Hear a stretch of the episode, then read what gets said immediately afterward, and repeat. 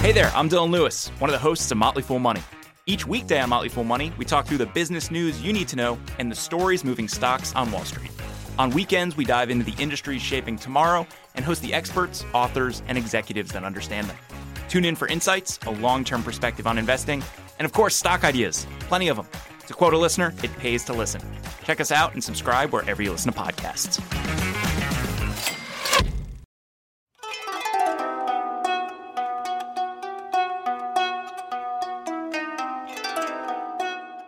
Hello, and welcome back to the History of Egypt podcast. This is a mini episode, Amarna International, Part 1. Today, we explore tales of the late 14th century BCE, the height of the Bronze Age, and a time of great interconnectedness. This episode is made up of three short stories, little pieces that are interesting, but could not sustain a full episode on their own. I have assembled these tales over the last couple of years from various episodes. Now I've put them together for you. These tales concern foreigners who come to Egypt to participate in Egyptian life.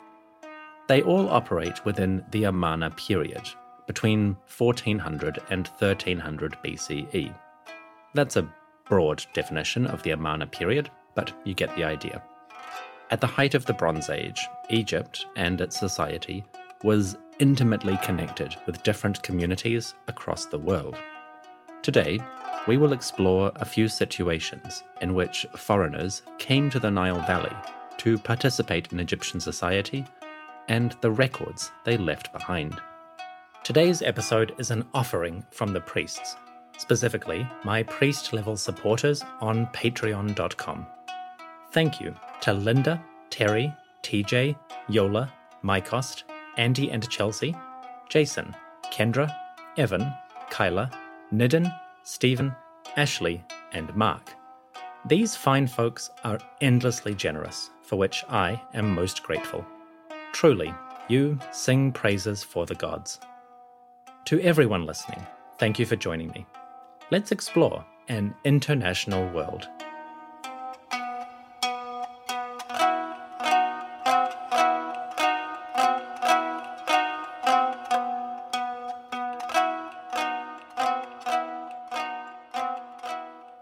Chapter 1 An Ancient Phrase Book. In the 14th century BCE, between 1400 and 1300, diplomacy spread far and wide. From Egypt to Babylon, Assyria to Hatti, Cyprus to Greece, Nubia to Anatolia, messengers travelled, traders traded, and different groups communicated. Letters journeyed between different courts as powerful rulers negotiated and celebrated each other's reigns. But these kingdoms and communities had their own languages and economic systems. Which begs the question how did they communicate specifically? What languages did they use, and how did they translate ideas between different cultures?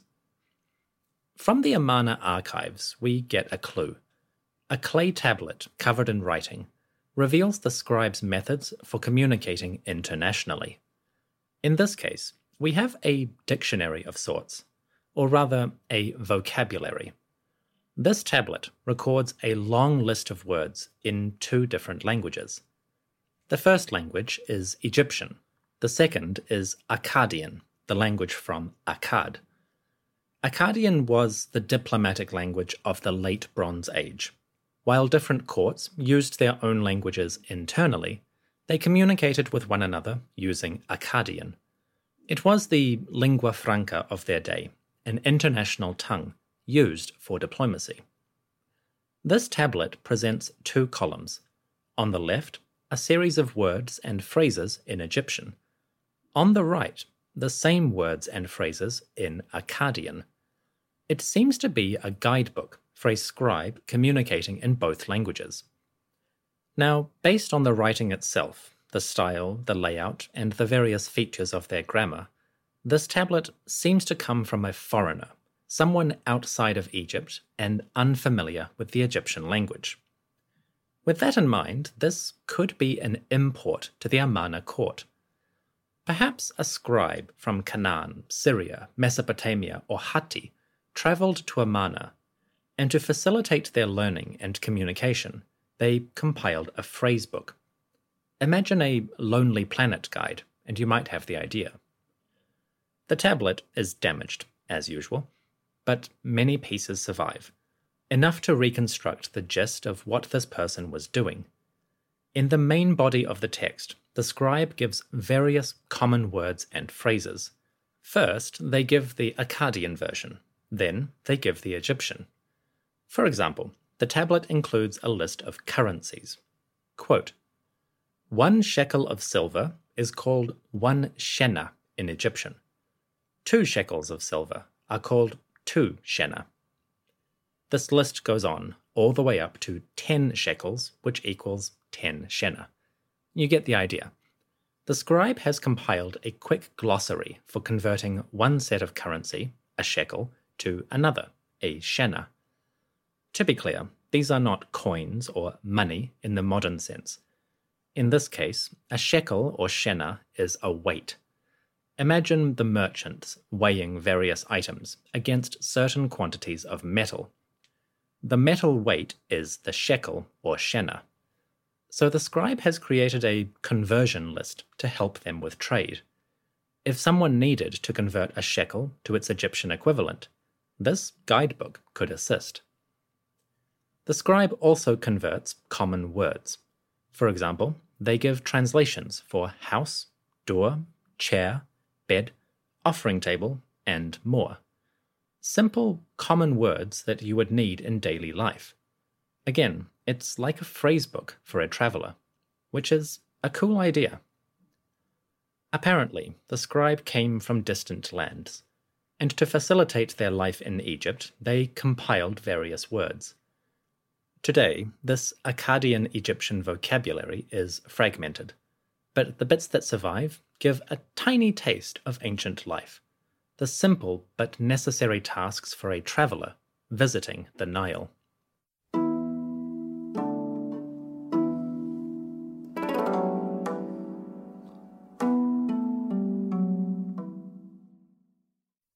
Chapter 2 The Rise of the House of Ashur.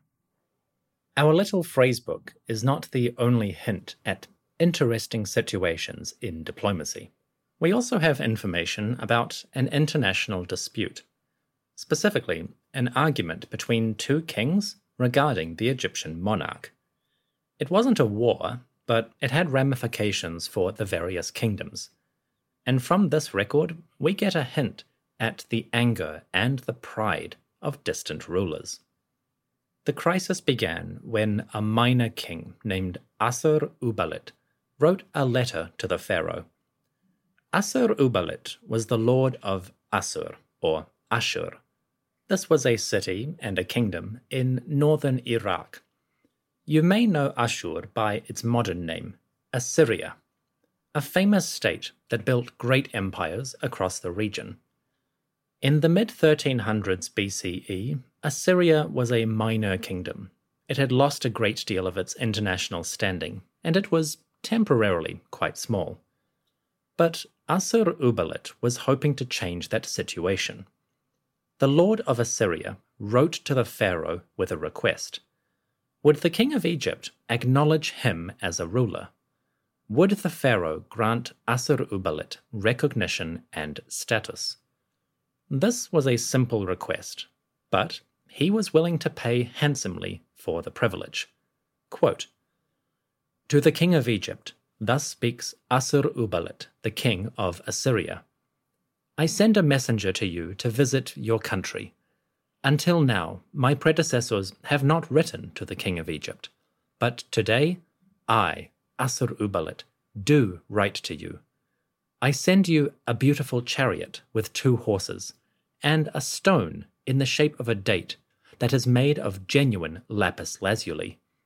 I send this as your greeting gift. Please do not delay the messenger whom I have sent. He should visit your country and then leave for Assyria. He should see what you are like and what your land is like. Then he should return. What did that mean? Well, the letter is quite simple a greeting and a gift and a request that the Pharaoh send the messenger back. On the surface, it really doesn't sound like much a letter of introduction, or the opening lines of an awkward Tinder conversation. Assur-uballit was breaking the ice with the Pharaoh. So the letter seems inconsequential, but this request was more significant than it appears. Assur-uballit was making a bid for recognition on the international scene. As I said, the kingdom of Assyria was small at this point in their history. They had been a great power previously, and they would be again in the future. But at this specific moment, they were a minor player in the diplomatic game. Assur-uballit was trying to change that with diplomacy. By writing to the king of Egypt, he sought recognition as a lord and monarch. That could be quite valuable.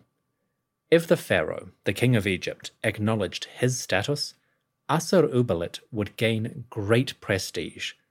At home, he could say, The pharaoh is my friend.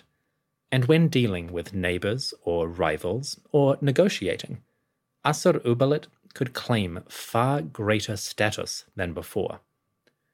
In the late Bronze Age, recognition and prestige among the great powers was a valuable asset, even a tool in politics and diplomacy. That's still the case today. Consider how great political events can unfold when one nation tries to change its diplomatic status in relation to others.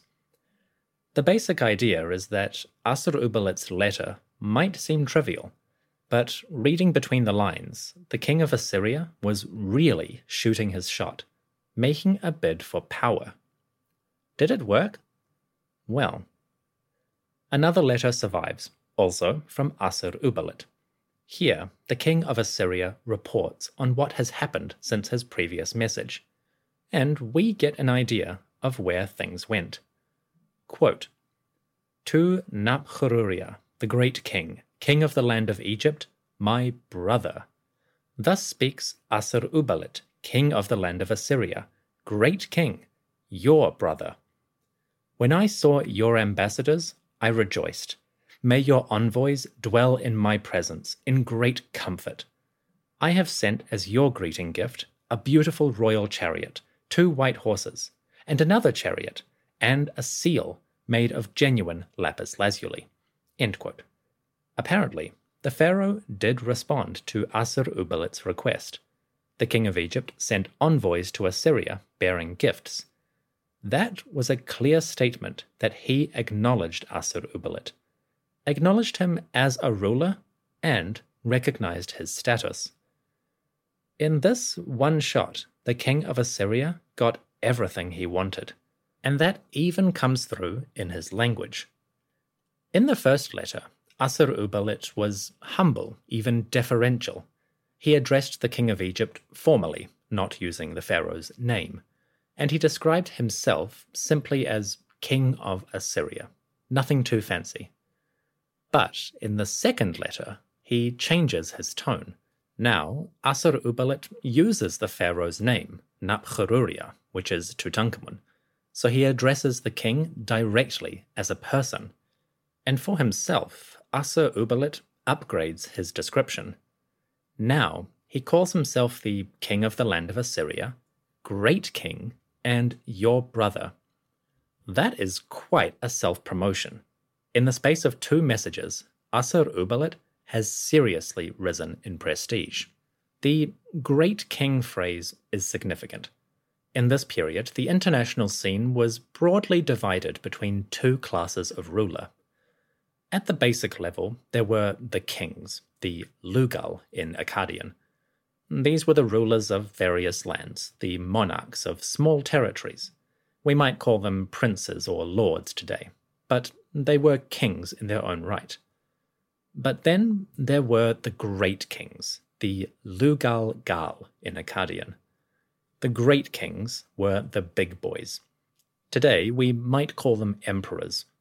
Lords who commanded multiple lands, multiple peoples and communities, multiple territories and states. the sort of rulers who gathered tribute and power from a great many places. So, at a basic level, a king, or Lugal, was a local ruler. A great king, Lugalgal, was an international ruler. There is more nuance there, of course, but that is a story for another day. Assur-uballit, king of Assyria, now claimed the title of Great King. He was making his bid for international prestige. If other rulers acknowledged him as a great king, then Assur-uballit might join that exclusive club of the international emperors. In context, that was quite a gamble, because, as far as we can tell, Assyria hadn't changed that much in terms of its military or economic power. It was going to change very soon, but at the time this letter was written, the king of Assyria was still, officially, a minor power. So Assur-uballit's bid for great recognition was quite a gamble. Surely, his neighbors and rivals would have something to say about that. Assur-uballit's letters to the pharaoh were bold, and they enraged one of his competitors. The kingdom of Assyria was, broadly speaking, located in northern Iraq or Mesopotamia. But to the south, another kingdom held great power. This was the kingdom of Babylon, and the lords of Babylon were not happy with Assur-uballit's quest. Following the exchange between Egypt and Assyria, the king of Babylon also wrote to the pharaoh. This king, named Burnaburiash, was concerned with political events, and he engaged the king of Egypt directly on the issue. From the Amarna archive, Burnaburiash speaks his mind. Quote, to Nibcharuria, Tutankhamun, the king of the land of Egypt, my brother, Thus speaks Burnaburiash, the king of the land of Karduniash, Babylon, your brother. To me, all is well. To you, your house, your wives, your sons, land, officials, horses, and chariots, may it be very well. Now, as for the Assyrian, Assur Uballit, he is my vassal, my servant, and I am not the one who sent him to you. Why have they, the Assyrians, come to your country on their own authority. If you, Pharaoh, love me, then the Assyrians will conduct no business with you whatsoever. Send the envoys away. Send them to me, empty handed. The letter is long. I have cut out a large section of it, but you get the gist. Burnaburiash, the king of Babylon, was furious at the impudence of his neighbor and he told the Pharaoh in plain language that he should reject the Assyrian request. The matter was serious, a matter of pride and respect between the great kings. Surely, Pharaoh would honor his friendship with Babylon before he honored an upstart, wayward Assyrian. The dispute is fascinating, both from a personal and political point of view. As I said, Assyria was technically a minor power at this point that was changing, but in terms of international prestige, the king of Babylon far outranked the Assyrians. From the language of Burnaburiash, we get a sense that, at this point, the lords of Babylon claimed rulership over the Assyrian lands. At the very least, they claimed tribute and service from the Assyrian kings. So when Burnaburiash calls Assur-uballit his vassal, we have to assume that there is a long standing relationship between these two powers. The fact that the king of Egypt is getting drawn into this dispute is fascinating. I don't need to tell you that it is a long way between Babylon and Assyria and the land of Egypt. The messengers who were conducting these negotiations had to travel for weeks or months just to deliver each letter and they probably had to stay in each country for several weeks at a time, while each court or government considered their situation. With that in mind, we sort of have a slow motion car crash between three great powers, or rather, between two great powers and one minor power who was trying to become great. Looking at it personally, it's almost funny. Burnaburiash seems very put out that his wayward vassal Assur-uballit would dare to transgress his authority. Of course, there is a great deal of political nuance here that we're missing, and which I'm skipping over. But Burnaburiash's language is remarkably personal. He treats it as a matter of friendship, of good trust between the great kings. If the king of Egypt loves his brother, the king of Babylon, then he will have no business with the Assyrians. It's almost like a playground argument. If you're friends with me, then don't be friends with that person. But, you know, at an international scale. Unfortunately, we don't know what came of this dispute. The letter from Babylon is the last fragment recording these events, so the outcome of this crisis remains uncertain. Did the pharaoh back down and revoke Assyria's friendship status? Or did the king of Egypt ignore his distant cousin, Burnaburiash, and carry on as before? Did the king of Babylon make any attempt to slap the Assyrians down, perhaps by diplomacy or conflict? Again, we simply don't know. What we do know is that these kingdoms, separated by thousands of miles, were in frequent contact. And more importantly, the rulers of these lands had surprisingly prickly relationships. Pride was a strong factor, and the quest for recognition or respect could easily provoke great anger. Assur-uballit, king of Assyria, was a rising player, or at least he viewed himself as a rising player. But the king of Assyria was trying to enter a club an exclusive club, and the Lord of Babylon was having none of it.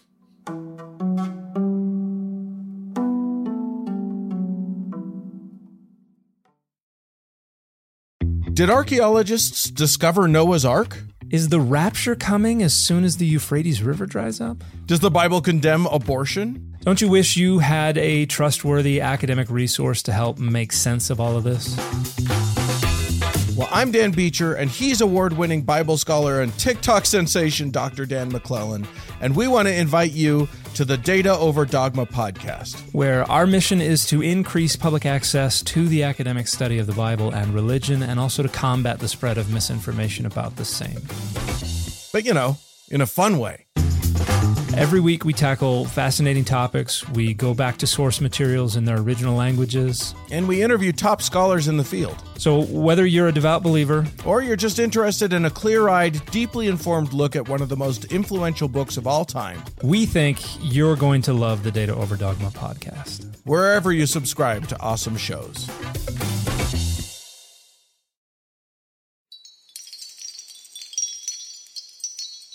Chapter 3 the servant of El. From a scribe composing a phrasebook to an international dispute between diplomats and kings, we come to something a little bit more unusual. In previous episodes, we've explored the idea of foreigners living within Egypt and rising up to prominence in the society. Back in the days of Amunhotep II and Thutmose III, around 1400 or so, there is a great deal of evidence for non Egyptians, quote unquote, gaining great prominence in Egyptian society. The status of foreigners is always slightly uncertain. We know that there was a great deal of flexibility around this, but there could also be a great deal of prejudice, at least at the official level. The pharaohs, in public and propaganda, had a somewhat antagonistic relationship with outsiders.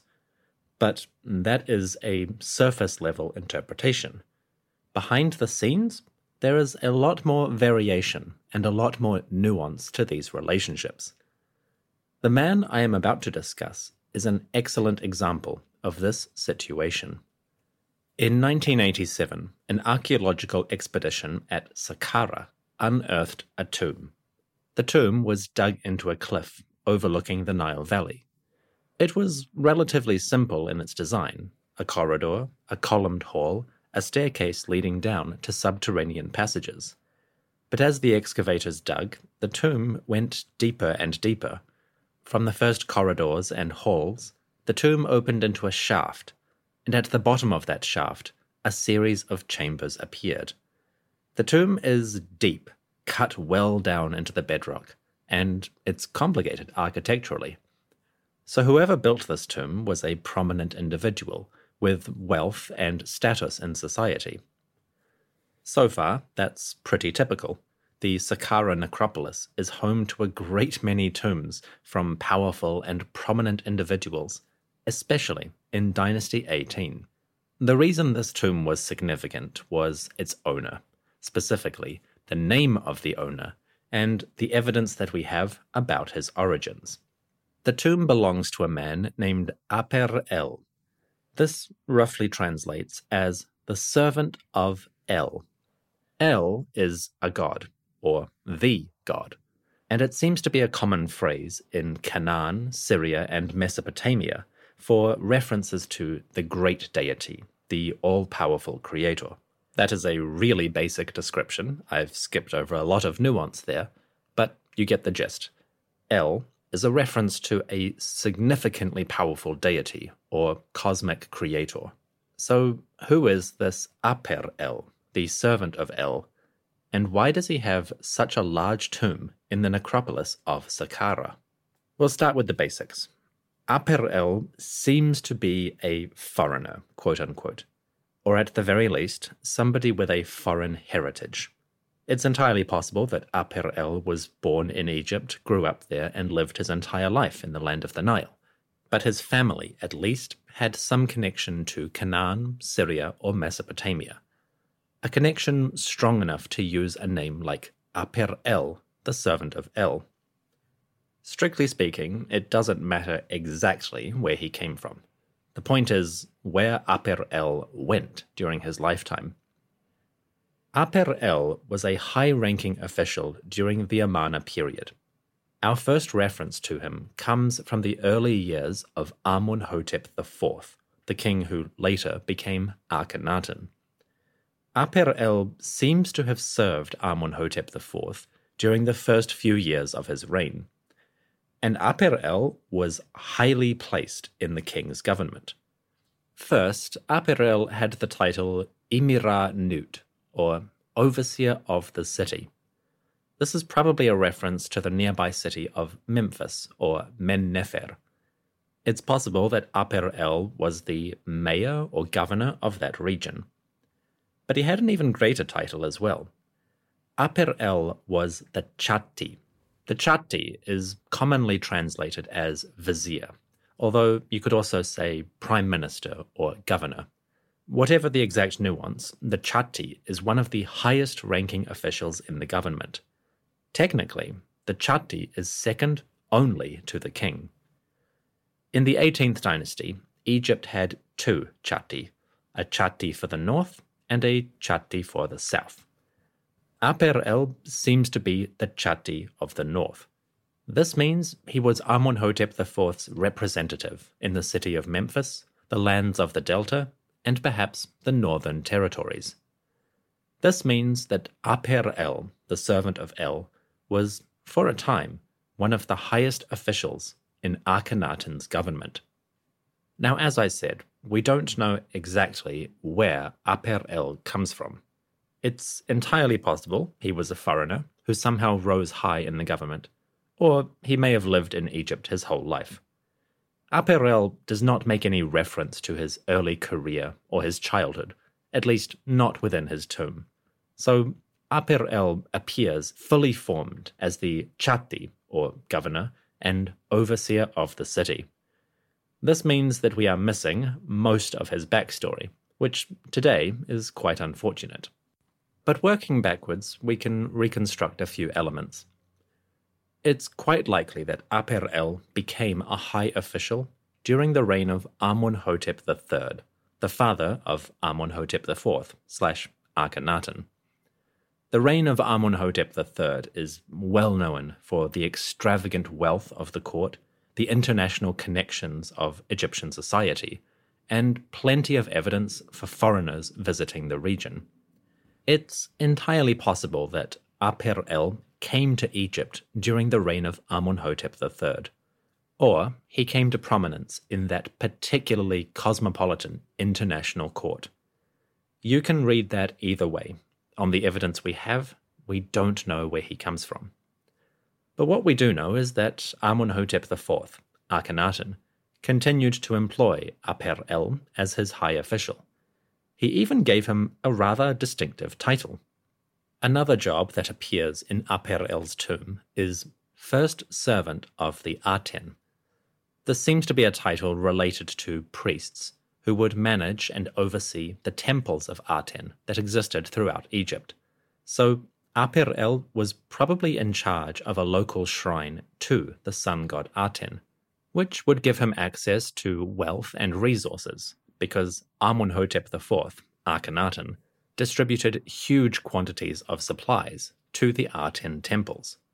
A position like first servant would also imply that Aper El was close to Akhenaten in some capacity. At the very least, Akhenaten trusted Aper El enough to raise him high in the temple hierarchy. For a king like Akhenaten, who was so obsessed with that one particular deity, that suggests great trust or respect between the official and the king. Based on the king's respect, his esteem, Aper El had permission and could afford to build a magnificent tomb. This tomb at Saqqara was discovered in 1987, and it's been under a slow excavation ever since. Unfortunately, the tomb itself is in quite poor condition. The subterranean levels, the chambers down at the bottom, are quite unstable. The rock is damaged. So archaeologists must work slowly, with a careful eye for conservation and structural integrity. The downside of this is that although it was discovered in 1987, the tomb itself still hasn't been published. The lead excavator, Professor Alain Zivie, has published a few articles on Aper El and a couple of small discussions in some of his books, but a full scientific publication of this tomb has not yet happened. That's unfortunate. I want to go deeper into this man's career, his life, and what we can say about him. But for now, reliable information is still forthcoming. What we can say is that the tomb was large, it was complex architecturally, it had beautiful decorations, and when it was used, the burial furnishings of Aper El and his family were quite beautiful. Remarkably, archaeologists found the mummy of Aper El, his wife, and one of his sons in the tomb itself. The coffins had been damaged by water seeping in from above ground.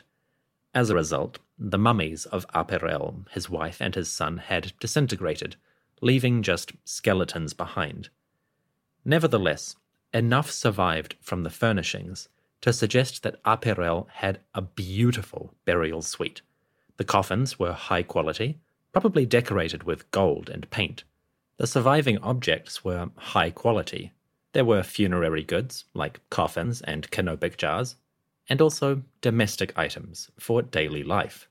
The burial included cosmetic dishes carved in the shape of fish, a sort of bust in the shape of a woman's head, probably designed for holding a wig, pieces of jewelry, and even a ceremonial measuring stick a cubit rod that may have been a donation from the king himself. The measuring rod had titles and epithets for Aper El, including the phrase Aper El, the king's man. Again, this suggests that Aper El was highly respected by the ruler of Egypt. So, going through the various items, although they're badly damaged, gives a hint at a lavish, splendid burial. This man must have been wealthy, influential in his community, and respected by the ruler. That begs the question why have we not heard of Aper El before, and why do we not know more about him? That question, for now, does not have an answer. Perhaps the scientific publication of this tome will give us some more clues. But it's entirely possible that Aperel's monuments and his records have simply disappeared. It's quite likely that this man was influential and prominent in the region of Memphis. Now, unfortunately, the city of Memphis is mostly lost archaeologically. Suburbs of southern Cairo cover the entire area. As a result, many of the monuments that existed in Memphis are long gone, and traces of many individuals have disappeared to history. Perhaps Aperel was visible and prominent in the region at the time, but 3,000 years have simply erased what was left. We can't rule that out. But for now, it's an interesting question. This man, with a distinctly foreign name, rose high in the court of Amunhotep III and Akhenaten in his early years. Apir-el built a lavish tomb in the necropolis of Saqqara, and eventually, Apir-el himself, plus his wife and his son, were buried in that tomb. Today, the monument is still under excavation, but hopefully, the future will reveal more and more clues about this man, about his family, and about their lives. Apir-el is an intriguing question mark. So, hopefully, we can return to him in the future.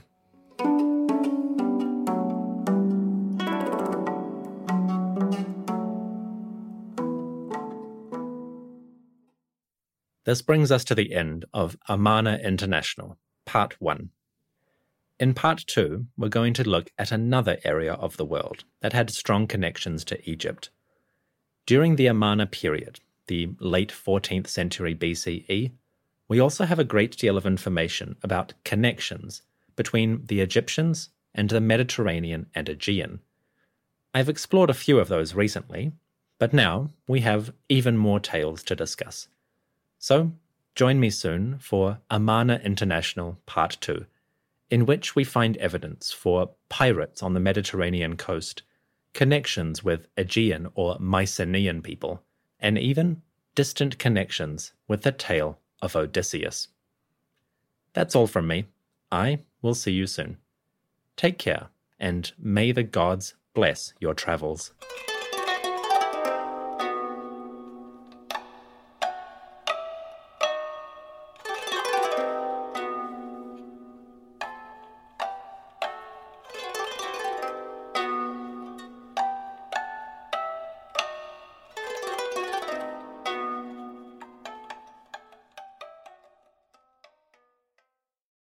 Have you ever wondered how inbred the Habsburgs really were? What women in the past used for birth control? Or what Queen Victoria's nine children got up to? On the History Tea Time podcast, I profile remarkable queens and LGBTQ plus royals, explore royal family trees, and delve into women's medical history and other fascinating topics. Join me every Tuesday for History Tea Time, wherever fine podcasts are enjoyed.